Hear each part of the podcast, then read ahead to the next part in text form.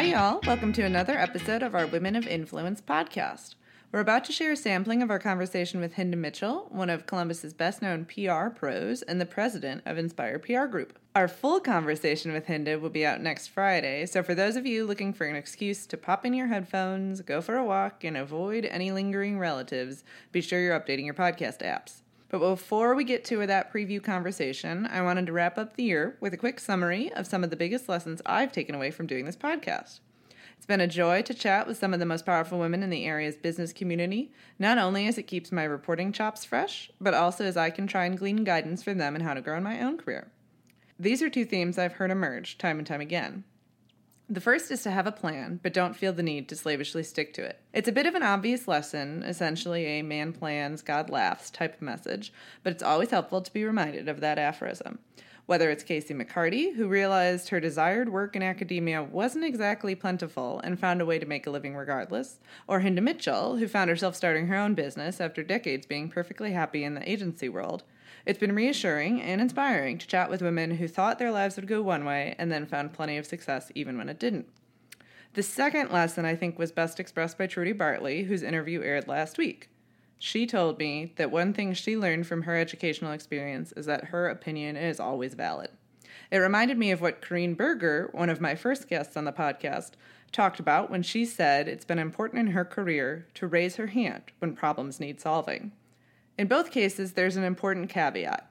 These women think carefully about their opinions and about their approaches to solving these problems. The lesson don't be afraid to speak up and to seize opportunity but be sure you've done your homework before you do. I'll be thinking about those lessons and many more in the coming year, and I hope you will too. Thanks for listening to this podcast this year, and I hope you'll stick with us in 2020. Now, here's a taste of our conversation with Hinda.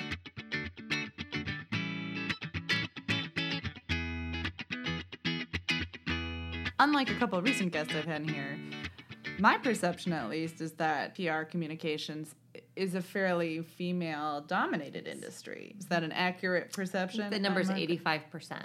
Okay, mm-hmm. and we are an all female. we are an all female firm, as you may have uh, seen. Oh, I, I, so all female is that intentional at all, or that's it's just not. Okay, it, it is not. So one of the things I think that makes us unique as a as an agency, um, and, and this goes back to sort of again some of those best practices that I took with me along the way from my other positions. Anybody who wants to work at Inspire takes a five part test Mm, and it can actually take two to three hours to oh, take boy. the test. So you have to sort of be serious about wanting to work there because we're going to make you work Is that the first step in the process, or typically it's either the first.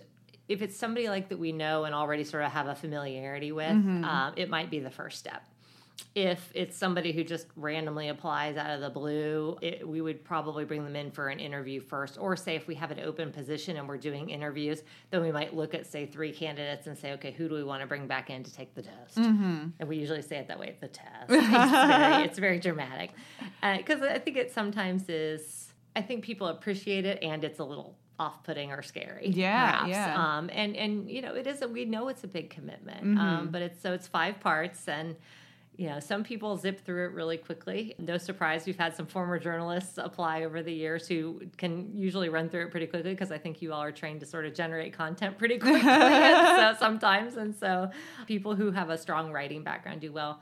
But writing is our stock in trade. Mm-hmm. And I can teach people a lot of things, but if you don't come into our company being a good writer, it's tough to bring somebody up in that space. Mm-hmm. You know, and we work – very independently. Um, we need people who are self-directed, and so the the test allows us to sort of see. And and by the way, it's the same test whether you are a college grad or have 15 years of experience. Mm-hmm. We'll hold you to a different standard for your performance on said test, uh-huh. but it's the same test. Is and it so, so? Is it like write me a press release? Yeah, or? you want to know what the five parts are. Yeah, so yeah. Um, there's a spelling test. Uh-huh. We give you a list of words that are some are misspelled, some are properly spelled. Mm-hmm. And you have to mm-hmm. mark the misspelled ones. There it is. It is. There's an editing test. We give you a poorly written uh, news release mm-hmm. and ask you to fix it. Oh, I could give you some of those. Yeah, you, you know, I might need that. Yours is a little dated, so send me something bad and we'll work on it.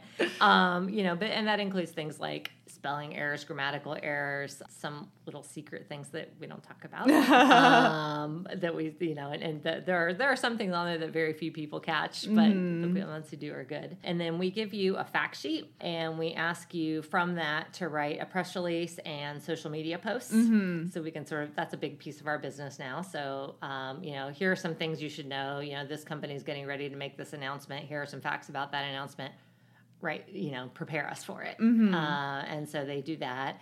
And then the last piece is sort of some strategic and analytical, you know, this is a client situation. If this is your client, how would you advise them or what do you think they could do or how would they fix this problem? Things mm-hmm. like that. Gotcha. So is that something that your previous agencies had done mm-hmm. or okay? Well, so two agencies before had the agency okay. that I started with had done that, and then uh, and then I sort of brought that with me along the way. So what do you? Um, and I should have so, so I should have that that that paced back to oh, uh, yeah. your question about whether we were intentionally female. I mean, there are obviously more women applying for jobs at our company than there are men. That's the nature of the industry. Mm-hmm. But the test is the one objective thing yeah. we have to look at, mm-hmm. and so if a man and a woman both take the test and the woman does better, she's the one who's probably going to get hired. Mm-hmm, um, mm-hmm. All all other things being equal. Mm-hmm. So so it's just you know it is not by design. We would love to have a man apply. we always joke about that. You know, what's going to happen when the first man has to come into this office full of women, and it'll be fun.